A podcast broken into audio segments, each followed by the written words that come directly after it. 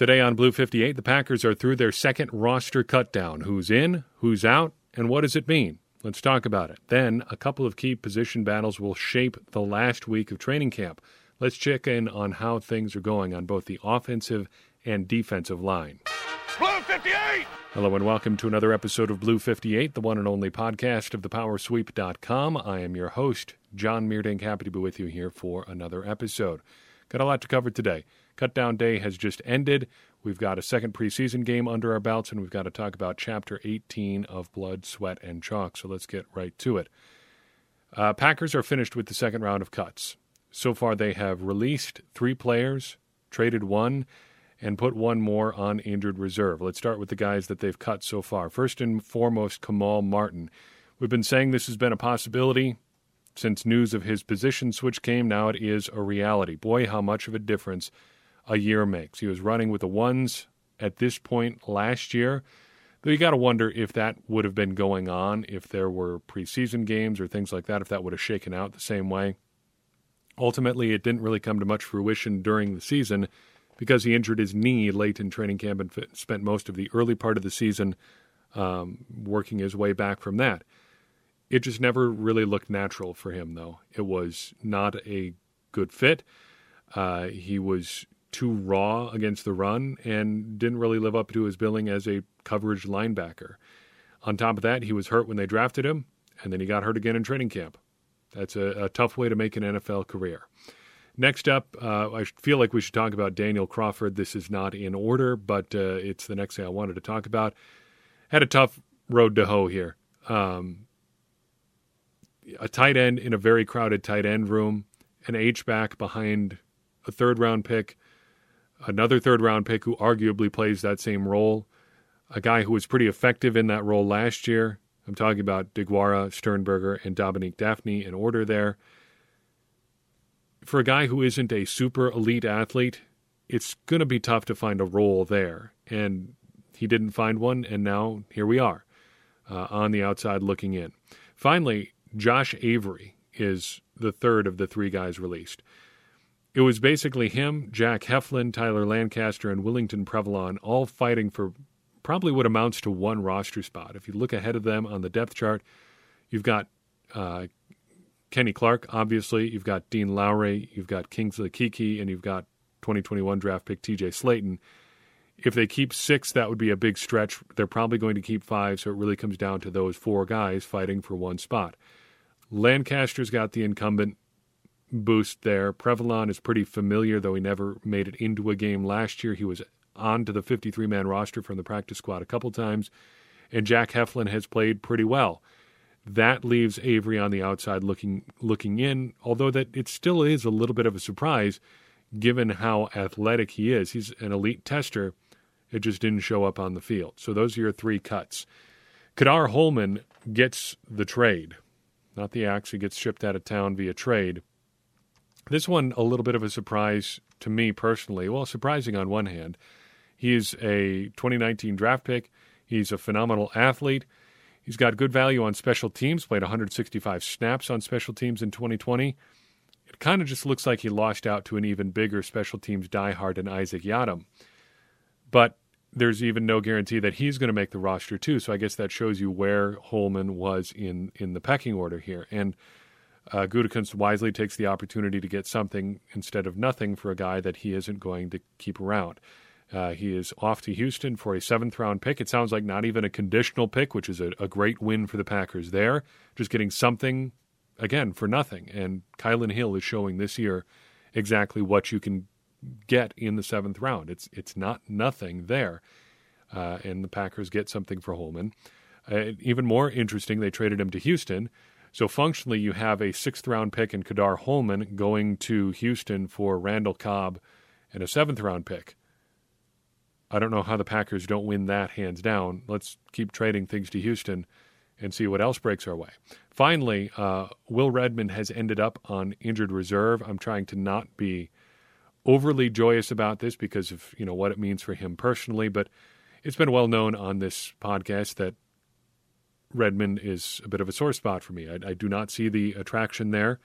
He's been fine on special teams, but the Packers seem overly committed to trying to make him into something he's not. And what he is not is your number three safety. And team after team after team after team exploited that over the past two years. Now here we are.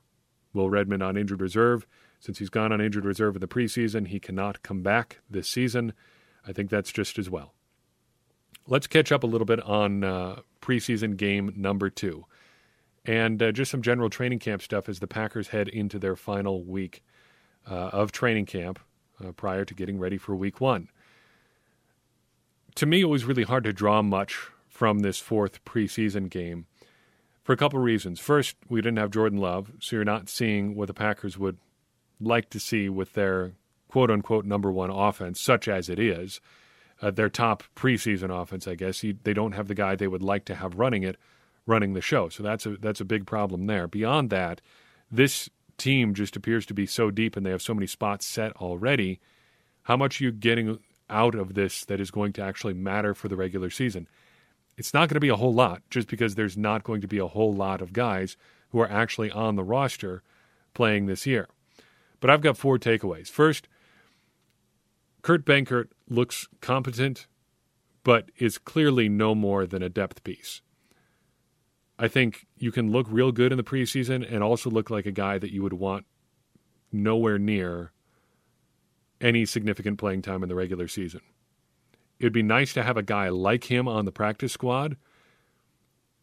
I wouldn't sweat over this all that much if I was the Packers. Yep, he's looked pretty good in the preseason, but I wouldn't take it as some big loss if they tried to sneak him through and he ended up elsewhere. Maybe back in Atlanta they they need some quarterback help there.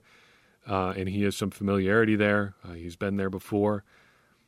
If the Packers, what I'm saying is, if the Packers end up in a situation where Kurt Benkert is a real option, the season is over anyway. Just cash it in, get a high draft pick. Don't worry about it. Um, so I I don't want us to get caught up in the third round pick or third round third quarterback Taysom Hill drama. Kurt Benkert is not Taysom Hill.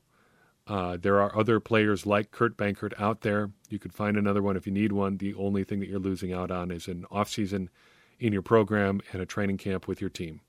You can duplicate Kurt Benkert or somebody else sooner or later. And if you get to the point, like I said, where he has to play um, meaningful snaps in a game anyway, just cash it in. I thought Malik Taylor played much better. Perhaps I overact, overreacted a little bit to the first game. These things happen. But he looked, I thought at least, more in control in this one than he did in the first game. Just looked more confident in his routes, more confident in his catches, reminding us that he has some very, very solid athletic ability and uh, could show some really nice things here over the final week of training camp. I'm also kind of wondering if um, the Packers might just ride it out at this point. If they're going to keep seven receivers, why don't they keep their five locks? Malik Taylor is their number six special teams guy, and then the seventh can be Devin Funchess, and then you've got six receivers plus Malik Taylor to play receiver and special teams. If they're going to go that route, I would bet that's that's probably getting some pretty significant uh, consideration. At this point, you might as well hold Juwann Winfree out of that final preseason game and see if you can't sneak him through the practice squad. Jack Heflin looks like the real deal. We've talked about that a little bit, really. We'll talk about him a little bit more here in a second. It seems the question isn't whether or not he can play, it's that it's whether he can play more than the other linemen on the roster. The effort is great. He's not a great athlete, but he's a big body. Uh, and the, the effort really makes up, I think, for a lot of that athleticism at the position that he's playing. We'll circle back to Heflin here in a second. Actually, just talk about it right now. Uh, he talked to the media today uh, and had some really good things to say. I'm going to play you a long quote here, but I think it's a good one because I'm at the point with Heflin where I'm wondering to myself, how can you not root for a guy like this? Uh, just take a listen on his backstory and how he got to this point. I started off um, at Northern Illinois University. Uh, I out of high school, I had zero offers, um, so I walked on to Northern Illinois. Um, made a career out of that. I mean, got a scholarship in a year there, just through hard work, great staff with Coach Carey. They're at Temple now, and then, um, and then with the whole COVID thing coming up, got a new staff. Thomas Hammock, they're doing a great job there. coaching their guys up. But with the COVID year, it was going. I heard rumors conference only. Um, graduating, I wanted to play the big. I mean, being from a small school, you have to play the big teams. So I wanted to play in the big schools, and then going right on the Iowa-Illinois border. I grew up a diehard Hawkeye fan, rooted for them every Saturday. Um, so when I got into the portal and Coach Bell contacted me, it was basically it was a done deal. I was just waiting on the offer from Coach Ferentz, and I know exactly where I was when I got the offer from him, and asked him right on the spot, I'm like, "Is this committable?" And he said, "Yep." So I'm like, "All right, Coach, I'm a Hawkeye. Let's do it." Just right there, and that's how I ended up at Iowa and had the best year of my life. Again, how do you not root for a guy like that? Small school, no attention out of high school, get an opportunity just because of the pandemic, really, to say, I want to go try and do something else. I want to try and play at one of those big schools one of these days. You get an opportunity to play for the school that you grew up rooting for, and now you're in the NFL. What a story, and I hope it keeps going for him uh, because he's been a really fun story to watch this preseason, kind of coming out of nowhere. Uh, as far as takeaways from the the pre- last preseason game or the the previous preseason game, I should say, uh, really not a lot to say on Kylin Hill other than this. This is Kylin Hill's world, and we are just living in it. Nobody else has a shot at the number three running back job. It's just a question of whether or not the Packers want to keep four. Beyond that, he's the guy. Even though Dexter Williams looked good in spurts on Saturday, even though he looked like he had a little bit of juice in the return game, is over. Shut it down. It's Kylin Hill. Uh, he can do it all. He can run. He can catch passes. He can pass block. It's good. It's good stuff. That's all we need to see from Kylin Hill. He got the job, sir. General training camp stuff. Uh, we heard from Kevin King today for the first time since the NFC Championship game. Kevin King, boy, he is complicated man.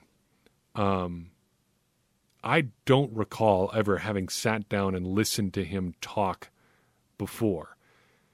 But sitting down today or standing there at the podium uh, at Lambeau Field. He talked for just about 20 minutes, answered just about every question. And it, at least for me, it was hard to not come away liking him a lot more. You still wish he would do a lot more on the field, but I can see why people like him a lot in the building.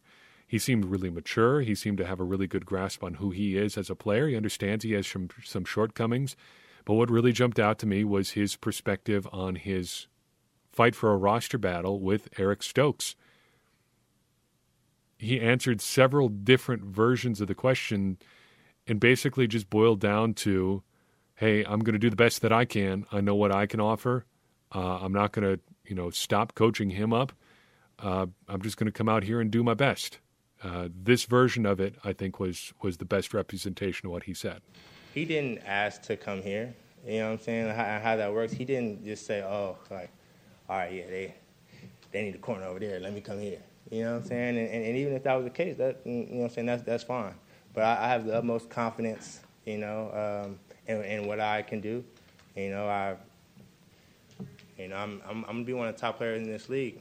You know, and and nobody can take that from me. You know what I'm saying? I just got to do my part. You know what I'm saying? Figure out how to make that happen. Even if he doesn't end up being one of the best players in the league, which I think reasonable people can disagree there. Um, he may say that he wants to be one of the best players in the league. We can say, okay, well, through three years, uh, you have shown pretty much that you are not. Uh, but good on him for believing that. I mean, if if he thinks he can be one of those guys, go out and get it. And if he is not intimidated by a first round pick uh, at the position that he plays, shoot, I'm not going to tell him that he has to sit there and be sad about it. Uh, but good stuff. Um, he didn't own the NFC Championship game situation quite as hard as I think he probably could have, but still, uh, hard to not come away uh, with a little bit, at least, of a different appreciation for Kevin King uh, than I had before. In a bit more of a downer headline, the Packers seem to be pretty concerned about Za'Darius Smith. I told you to keep an eye on this a couple weeks back. Now keep an even closer eye on it because it looks like he may be in doubt for week one. The quote from Matt LaFleur, yeah, that's a great question. I'm not quite sure when we'll get Z back. He's injured right now. I know he wants to be out there, but we're going to be smart uh, with him. He's a big time player for us. Yeah, it's definitely a concern. I concluded that way before going on to say that they weren't sure they were going to have him in the lineup for week one. Suddenly, without Za'Darius Smith, the edge rusher group looks a lot different because instead of having two solid guys at the top, you've got Rashan Gary, who has been ascending but not quite there for his first two seasons in Green Bay, and Preston Smith, who remains Preston Smith, a big question mark if there ever was one. And then beyond those guys, pretty sparse. Jonathan Garvin, Tipa Galeai, I mean, it's it's rough beyond that.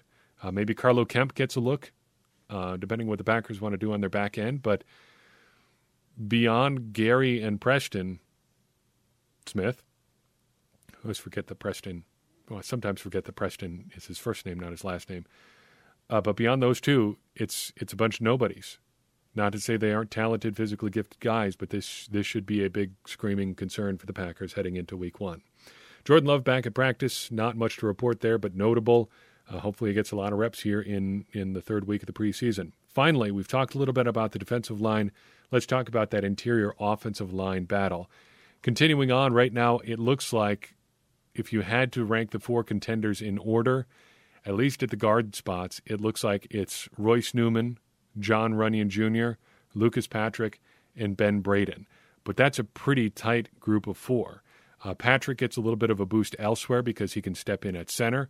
Braden gets a little bit of a boost elsewhere because he can step in at tackle. But in terms of the pure guards, it looks like it's Newman and Runyan. We talked a little bit about this last week. Packers would be going into week one with two rookie starters on their offensive line for the first time since 2006.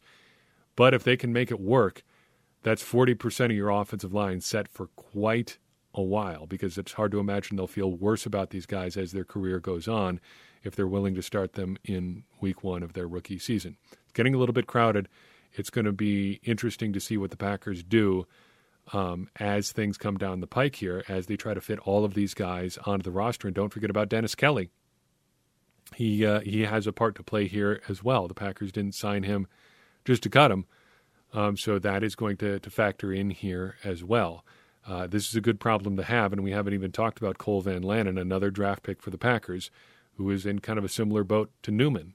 Uh, can do a lot of things up front, and Packers like guys that can do a lot of things up front. So we'll see what they do. Before we dive into our book discussion, I wanted to take a second and shout out patrons Mark Walker, JJ, and Dr. Hillbilly. Each of these three fine individuals joined our Patreon support this year, and we are grateful to have them around. Uh, thank you for your continued support, and thank you for all that you do uh, to help this show continue running. Uh, we've added a new tool, got a got an iPad for the the podcast studio here, and we're using that to play some of the exterior sound that you've heard here, and we're looking to do a lot more of that. Definitely going to um, streamline uh, our editing process, and your support at the Power Sweep or at patreon.com slash the power sweep went a long way towards making that happen and uh, we want to continue to give back to you as well and part of our relationship with our patrons is we invite you to be in our discord server a private chat for everybody who is uh, helping us do what we do here. If you haven't checked that out, I would encourage you to do that. If that sounds of interest to you, again, patreon.com slash the power sweep. Support us at any level, and you will be invited to join us there.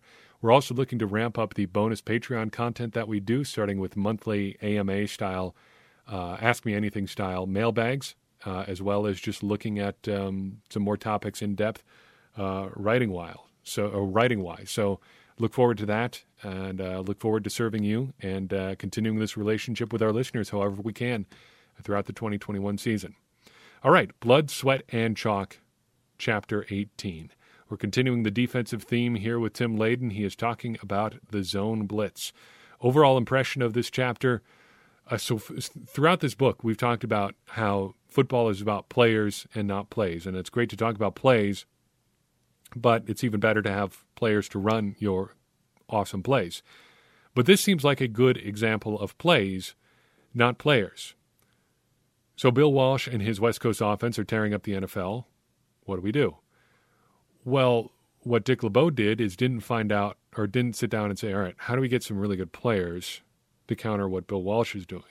He started figuring out new ways to use the players he had to slow down this offense and dropping people essentially randomly into coverage while bringing other people on a blitz from elsewhere, no matter who those players are, that seems like a pretty good way to mess up this short passing, timing based offense that is the West Coast offense. Dick LeBeau, for what it's worth, has had an absolutely fascinating career. It's over now, he's retired. Uh, but if they gave out Hall of Fame enshrinements, enshrinements for lifetime achievements, he'd definitely get in, except he already went in as a player. Had a 13 year NFL career, made three Pro Bowls, was second team All Pro twice. Then he coached for more than 40 years as a head co- or as a head coach and an assistant, won two Super Bowls, doing all that, and is generally regarded as one of the great innovators in the latter part of the 20th century on the defensive side of the football. That is a Hall of Fame career. He shaped the game of football. It's also interesting to note that the Bengals were a year removed of having Paul Brown, Bill Walsh, and Dick LeBeau all on the same staff in Cincinnati. Paul Brown as coach slash owner there throughout the 70s and into the 80s. Uh, Bill Walsh would have been the offensive coordinator, and Dick LeBeau would have been the defensive coordinator. But Bill Walsh leaves after the 79 season. Dick LeBeau comes in in 1980 with Forrest Gregg, of all people. And uh, Paul Brown just continues there for as long as he did his thing. Uh, finally, I love the phrase safe pressure that uh, LeBeau used to describe his defense. What a great description of what the zone defense does. Um, you want to bring pressure in a way where you can get home, but you want to do it in a way that doesn't expose you to all of the things you're scared about as a defense, particularly in this instance, all the things that the West Coast offense does especially well.